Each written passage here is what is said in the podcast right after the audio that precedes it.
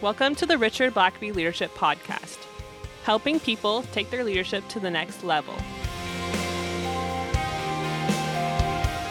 Brought to you by Blackaby Ministries International. Well, Richard, we've wrapped up the Experiencing God mini series. We have. That, uh, People was- thought we never would. I'm sure we'll return to it. Yeah, yeah. I'm sure there'll be some some follow up here and there, but uh, that's that's behind us, and uh, it turned out to not be too many of a series, a bit of an epic mini series, and uh, but it was it was fun to do. We got a lot of great uh, feedback from that, Mm-hmm. and uh, so today we're back on to the leadership book review, and uh, tell us th- th- this this book that, that we have. We we try to announce these in advance, and and as if you guys have been listening, you know we're reading the character of leadership Yep. and uh, they take a, a look at the uh, the principles of Machiavelli, which Yeah. On the face of it, this seems a bit uh, dangerous and kind of out of character, perhaps, for a Blackaby leadership Yeah. podcast. So why don't you Yeah. explain some of you this know, it for uh, us? doesn't sound. It's not. This is not coming from the Sermon on the Mount today. But No. uh, yeah, I've uh, I've taught a number of PhD and doctor of ministry seminars over the years, and uh, a lot of times I'll have this as one of the books to be read, and so I'll have some very spiritual, godly books in there, but. Uh, uh, but then I'll put this one in, and it's actually written by two Christians uh, for primarily nonprofits, but uh, th- this would also certainly apply to business as well. And uh, yeah, it's called The Character of Leadership, and the subtitle Political Realism and Public Virtue in Nonprofit Organizations. And uh, a little kind of uh, promo at the top says Rethinking Good Leadership in Light of a Fresh Encounter with Machiavelli. It's written by Michael Jinkins and Deborah Bradshaw Jinkins. Uh, and uh, you know, one of the things that I, I like about this book, I, I think it's a good corrective. I think it's you have to read this book carefully. I've had actually some people in seminars where I required this book uh, that they they told me later they said it actually made them angry the first chapter or so why they should even read this and it went so contrary to uh, what they believed in in terms of Christian leadership and so on. But uh, the more they read into it, the more they began to realize, boy, this is a very practical book because it deals with real life stuff that you face uh, in leadership. And so, uh, yeah, I think people's gut reaction to anything about Machiavelli is, is typically, you know, like that's Yeah. not good, stay away. And of course, if you read Machiavelli, it's considered a classic uh, in in literature and political leadership thought. But uh, he, um, but basically, you know, he's talking about the pragmatic uh, approach to leadership. How do you make leadership work, and especially when organizations are complicated. Uh, I mean, it'd be great if everybody did the right thing and they were all good people. If you, if um, you- when people don't do the right thing, when evil is pervasive and people are deceptive and there's power plays and people trying to undermine your leadership, well, then sometimes you need more of a Machiavellian type of approach uh, to leadership. Yeah. And so, you know, I, it's interesting because I just had uh, a guy contact me this week, and he said, "I've heard this story, Sam, so many times that it just uh, it, it it angers me, real honestly." But um, uh, over and over again. In fact, we'll, I think our next uh, little mini series may be on this. But uh, but what this is what will happen: a, a church is struggling, it's declining, it's aging, it, it's getting to the point where it's it's emptying out, it can't pay its bills. So they call a, a pastor who's willing to come to this very messed up congregation. And this pastor loves Jesus, loves people, loves the gospel, and he just starts to love on people and reach out, and they and they start growing again. And this particular guy, he's uh, he's ending up baptizing a bunch of new converts. People are coming to church. They, in this case, uh, they actually built a new building, a brand new uh, uh, part of their facility. Everything's going great. And you talk to this pastor, and he thinks uh, God is good. Boy, God's at work. The gospel is being shared. People are finding Christ. And then uh, one day he gets bushwhacked by two deacons, and these two older men just vent on him and actually use profanity with him. They get so angry, telling him that he's ruined the church and he's changed all the music to stuff they can't stand, and uh, he's making decisions without running it past people like them, and uh, they've lost control, and it's just best that he leave. And so, of course, this pastor completely caught off guard, totally by surprise. I mean, he, as far as he was concerned, this was just glorious and things were wonderful. He didn't see this coming at all. And so he's completely shocked. He's thrown completely off balance. And so, as often happens, uh, he feels like, wow, I must have completely misread this. Maybe I'm not the leader I thought I was. Maybe mm. things aren't as good as I thought they were. And so he resigns and he leaves. And now these carnal, profane, ungodly men have the church back under their control again. And very quickly, the church uh, declines in attendance again. All, a lot of the new people leave, and it's back to the struggling uh, church that these men can control. That that story happens over and over and over and over again. And every time I talk to these pastors, uh, they'll say, I, I just I just didn't see it. I, I'm completely flabbergasted. I thought yeah. everything was great. I thought everybody loved me, that they all loved God, they loved the direction. They, they, every I just assumed that a church that was dying would be thrilled that it was growing again and reaching new people. And this is what uh, Machiavelli and what the Jinkins would call uh, a, a, lack of realism. Mm. They did. The, he says leaders must deal in reality. And he says too often leaders are naive. They see the organization that they want to have, what right. they would like it to be, but they don't see the re- the organization as it really is. The the realpolitik would be the sort of technical word to say what is the condition here. Uh, I know these people have called me to be their leader, their pastor, their CEO, but underlying that, I sense hostility, ambition, uh, resistance, naysayers. Uh, and so, how do you lead where you you you're very much aware of the landmines that are out there before you. You're you're not so naive to think that just because no one uh, you know complains or speaks out against you in a public meeting that they're all for you. Uh, just because no one is criticizing you to your face doesn't mean that there's not all kinds of gossiping going on behind closed doors. And so it's a darker, seamier side of leadership, hmm. but anyone who's led for very long knows that even in the church, even in places where you assume you're dealing with good people, Christian people, there's evil. And there are people that don't tell you the truth and they don't what they, what they say to your face is not what they say behind your back. And uh, people who claim to be your friends will stab you in the back the first chance they have. Sadly, that's also part of leadership. And so that's why uh, I usually want people to at least be exposed to a book like this. Uh, yeah. because they you just need to have that in your tool belt. You hopefully you don't have to deal with that often, but but I tell leaders, there's uh, you, you you can't be 100 percent um, certain of this, but uh, if you get if you get bushwhacked, if you get completely caught by surprise, if key leaders in your organization, maybe direct reports or VPs uh, or deacons or elders, if one day you, you think they're your friends and the next day they're trying to fire you, if you're that out of touch with where they're at, then it may well be that you've not been leading as well as you should have. Hmm. That you've been naive about some things. You've been looking at things as the way you want them to be, not the way they actually are. And uh, and so I think it's good to at least be aware of these issues. It it will mean that it's less likely you're going to be caught by surprise at some point in your leadership career. Yeah. So it, it it's the book has got some practical. Uh, advice in it for yeah, for dealing with that. Lots so what what are some of the, the takeaways that you saw uh, that that you know you think are worth sharing? Well, there's there's some great quotes in here. Uh, one of them I like is, "However inspiring martyrs may be." They do a poor job of leading organizations over the long haul. Yeah, uh, I like that one. uh, yeah, and uh, and I tell you, especially in the church, these pastors so often they appear to be martyrs. They, you know, two or three people run them out of a church where there's a couple of hundred who like them, who love them. And it's like, how could you let two, three people run you out of a church where there's at least a hundred uh, who love you and are want you to stay brokenhearted that you leave?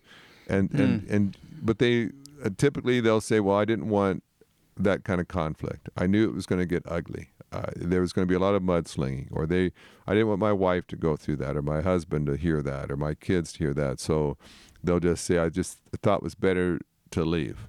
And so they leave, and you and you sort of feel sorry because these are very godly, nice people uh, that didn't deserve to be treated that way, and we all kind of feel sorry for them. And essentially, they're martyrs, uh, nice people that got sacrificed uh, to the interests of evil people. Uh, but what this book is saying is, you you can maybe think highly of a martyr, but you don't want a martyr leading you. yeah, I don't want a martyr leading me into a charge uh, Right. against the enemy. I want someone that looks the enemy over and says, "This is how we will overcome the enemy."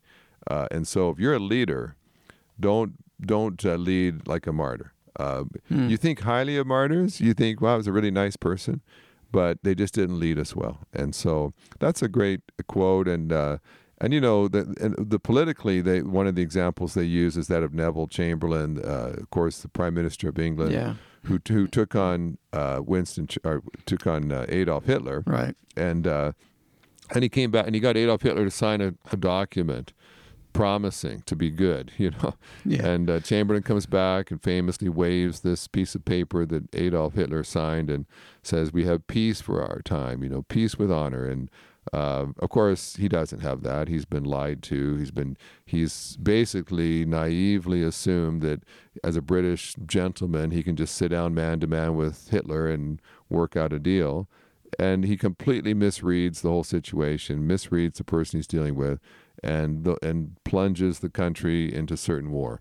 Uh, and so this book says you, you've got to be realistic and and that and, and don't be a martyr where you set yourself up to be damaged and and betrayed. Um, and so that's a great one. Uh, he he says a couple other things I think that are great. Um, one is another one he says is that it's easier to to back down from a yes or, or from a no than it is from a yes, and I think that's a interesting phrase. Yeah. So, there. can you unpack that a little bit? Yeah, Uh, what does like- it mean to back down from a easier to back down from a no than it is to back down from a yes? Well, he would say that is, for instance, if you come into a new management position and you, maybe you're promoted to, you're okay, you're going to be manager of these people, and you want them to, you want your direct reports to like you, so that so you can count on it when you have a new uh, leadership role. People are going to come and say, "Hey, you know, do you think it'd be okay if we do this? Would it be okay if we, if I sometimes came in late and you know maybe adjusted my schedule, or could I leave early, or could I do this, could I do that?" Um, and of course, you, you want people to like you, so your first instinct is to say, "Well, you know, I guess that'd be okay," or you know, we can okay, yeah. we can see how that would work, or um, and so you you basically say yes, but then for then there's always some people that will abuse uh, freedom. Yeah. Some people that will always want to push farther than what they were granted. And so at some point you realize, okay, this isn't working out. It's uh, they're taking advantage of this uh, freedom they have. They're not being responsible. They're not uh, internally motivated to work hard when they're not being supervised. I'm going to have to tighten things up. I'm going to have to say, okay, I know I said yes, but now I need to say no. I need to qualify it. And uh, and so, but once you've given freedom to somebody, what they're saying is it's really hard to take that freedom away. Mm. Well, you said that we could. You know, you promised when we started this. You told us it was okay. Like, well, now you're changing Yeah. your mind. You know, and you can't take this away from us. We we have a right uh, because you said that one time earlier. Uh, but what what the, the Jinkins would say and what Machiavelli would say is, when in doubt, say no. if you've got some red flags, if you have some concerns, if you're not sure how that would work out, you're being pressured. Well, can we or can't we? We need to know. Would you let us do this? If if you feel any kind of pressure and you've got some red flags uh, saying, "I'm not so sure this is going to work. I don't know these people well enough. I don't know if I could trust them with this freedom," then he says, "Better to say no." You know what? If you just need an answer right now, it's no. Uh, I just I, I, I I'm I'm going to think some more, but for now, no. Well, then, if you watch these folks and you realize they're very internally motivated, very responsible, uh, very reliable, very loyal, well, then you can come back later and say, you know what, um, the the the standard rule is no, but in this case, I think I'm going to let you have this extra freedom. You know, it, so the, the the operating principle is no. You, normally you can't do this, Yeah. but I'm going to make an exception for you here and say yes. In this case, you can. On for this particular situation, uh, I'm going to let you have some more freedom.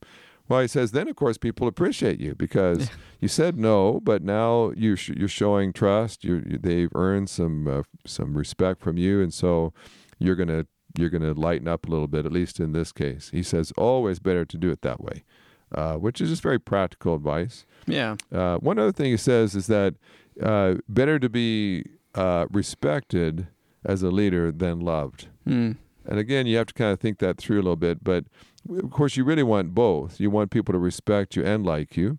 Most most leaders like that. They want yeah. that. Most people in general Yeah. want to be liked. Um, but he says if you ever get to a place where you have to decide one or the other, Yeah.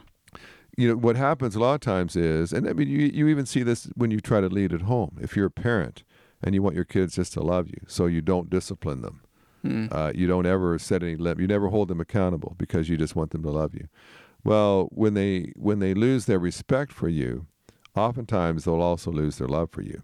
Mm. Um, but uh, and so he would say, uh, if, if- be careful because it's it's fine to do nice things for your employees and those you lead, but be careful because if they ever lose their respect for you, if you become if you become seen as a doormat that yeah. they just can take advantage of and you always say yes you always back down you never hold them accountable then at a certain point they just have a field day and not only will they not respect you but they won't like you either Yeah, and you know, growing up, I, I had uh, I, I knew some folks who had no respect for their parents, and and that's hard to watch, and and you just see the zero control yeah that the parent has, and it's Uh, just such a bad deal because you you don't get anything ultimately you don't Right. get their love or their respect Hmm.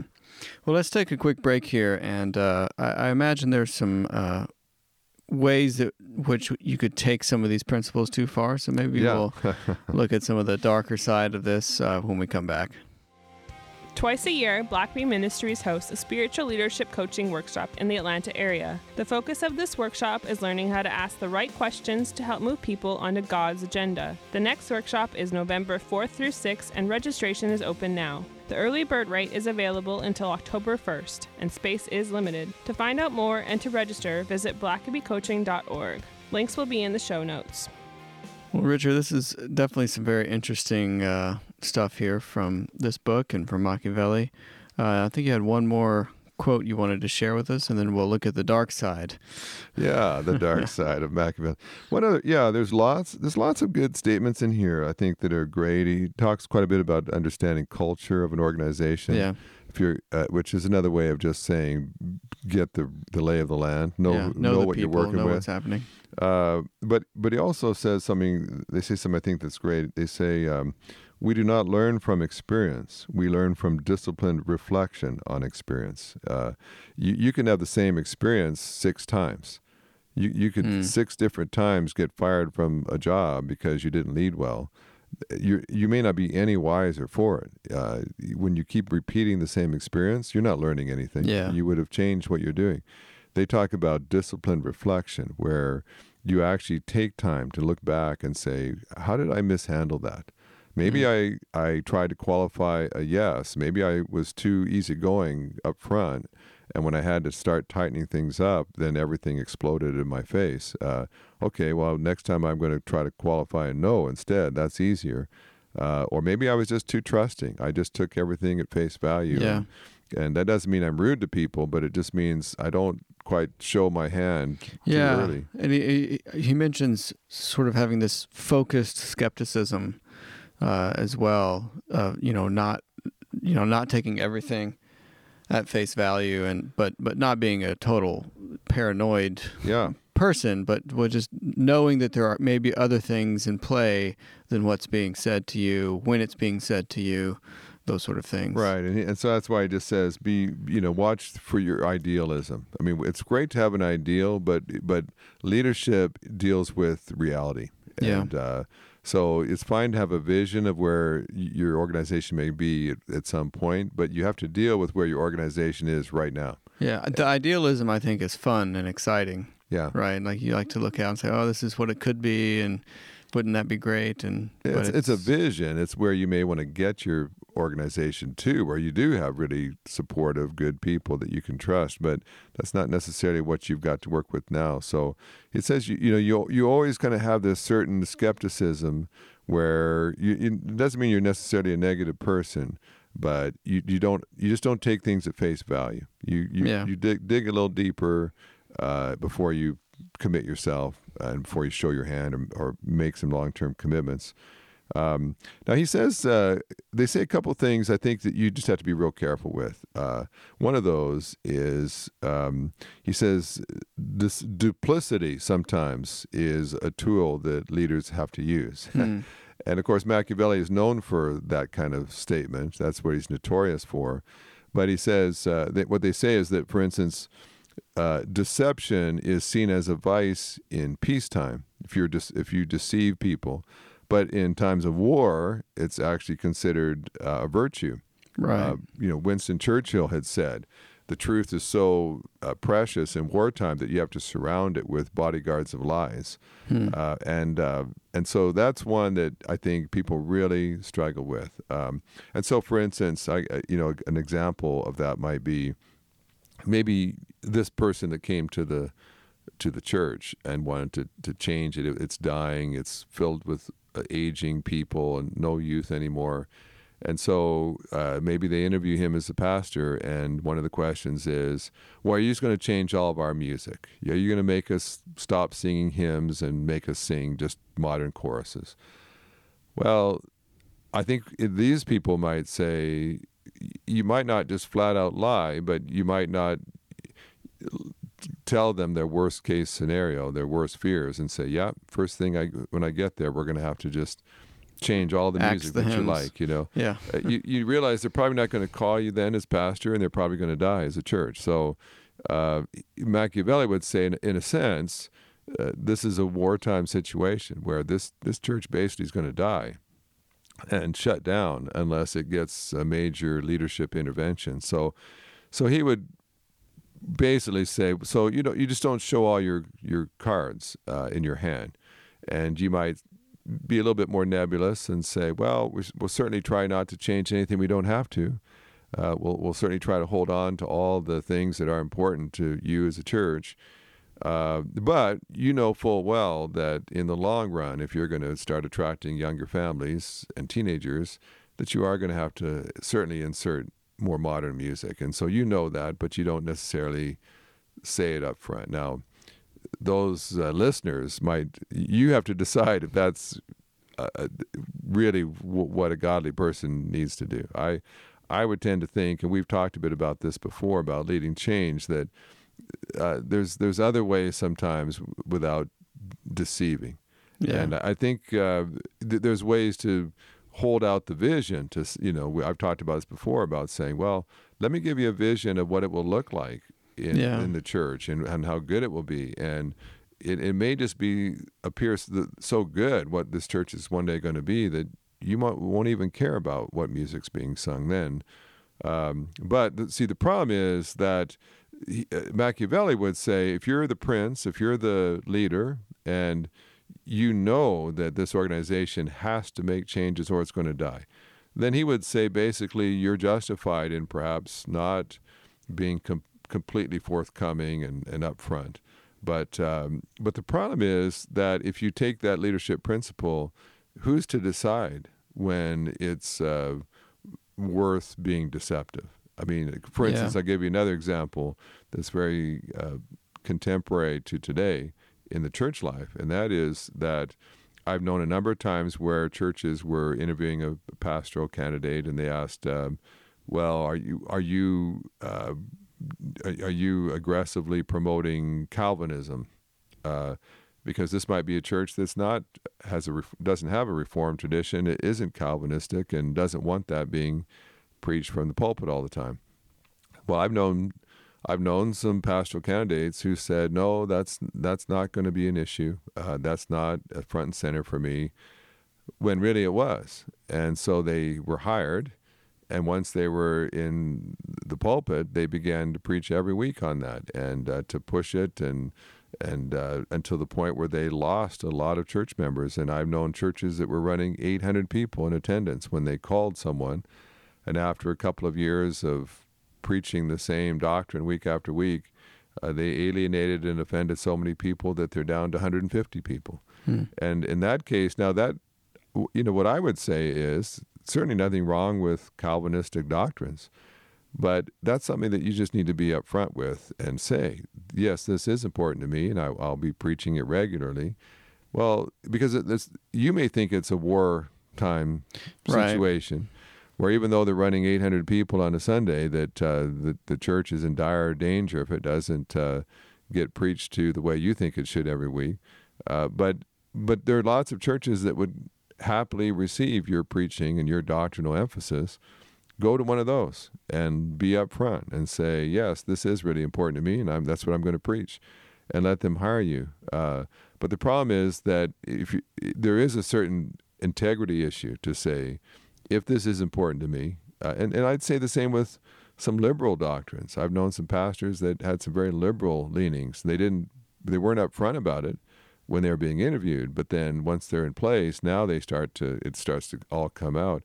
So certainly in the church, that's that's uh, important, but also in business. Uh, yeah. You know, you uh, if your people, if you say one thing to your people, but really you intend to do something else, inevitably that's going to erode your credibility. Yeah. And of course, with Machiavelli, that's what often happens. People start to think we we don't trust this guy. He'll he'll play fast and loose with the truth. Um, just depending on what he wants to get, how he wants to. Man- uh, leadership with Machiavelli basically just becomes a tool of manipulation. Mm. How hmm. do I get these people and manipulate them to do what I want them to do? Uh, and so you have to just be careful with that. Well, you know, I think it's I think it's good that we uh, read some books that are a little out of left field and yeah. uh, uh maybe push a little bit of what we think of as, as leadership and some of the principles that we may hold dear or some of the idealism that, that we uh, hang on to. And uh, but but I think it's important to read and and to take the good things that you can from it, principles that we can apply that we've talked about, but also be aware of the the uh, the overusage of of other principles or just the downright wrongness of of uh, the thinking. And so, yeah. Uh, and there's sometimes obviously you can learn from things that you you don't want to embrace fully. I yeah. They Machiavelli says cowardice is the leader's greatest vice. Hmm. And I've seen that at times. We may have to have just a whole podcast on that, but uh, courage is so essential to good leadership. Yeah. And oftentimes, what we say, well, we just don't want to uh, bring drag our organization through conflict.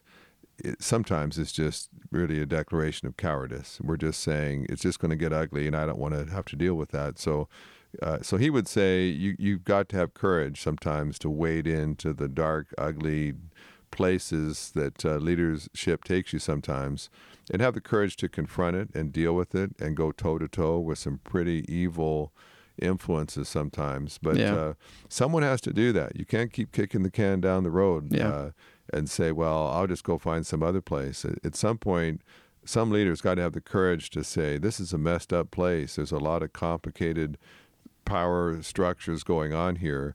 And uh, I'm just going to dig in my heels and do what it takes to get this place cleaned up and healthy once again. Yeah, well, that's that's great, and uh, let us know your thoughts on the book. And yeah. uh, if you have suggestions for future book reviews, please drop us a line. Uh, it's going to be podcast at blackaby.org. And uh, what do we have a book for next time? We do. Uh, uh, just We're looking just looking here, but it's uh, uh it's going to be uh, overcoming the dark side of leadership. Ooh, all this dark, dark the dark. Side, We're yeah. kind of on a dark theme right now Yeah. by uh, the underbelly of leadership. uh, uh, and by Rima and uh, McIntosh. And uh, we'll have we'll have links to it in the, in yeah, the show notes for sure. Overcoming the Dark Side of Leadership. It's a book actually that uh, when I was in a, an accountability group with three other men, that we all read at one point. Uh, and I think certainly we need to look at this. It's very relevant to today. Yeah. How is it that some very intelligent, effective leaders still can have some real dark sides to them Yeah. uh, that can sometimes sink their whole ship or at the very least disappoint followers to say, Yeah. how could a guy who's done so much good have these bad habits, this dark side to them. And uh, unfortunately, it's more common than we'd like to think. Yeah. Well, look forward to reading that next time, and uh, we'll talk to you next time. Thanks for listening to the podcast. If this is something you enjoyed, review us on Apple Podcasts and don't forget to subscribe and share with your friends. If you have questions or comments, please email us at podcast at blackaby.org.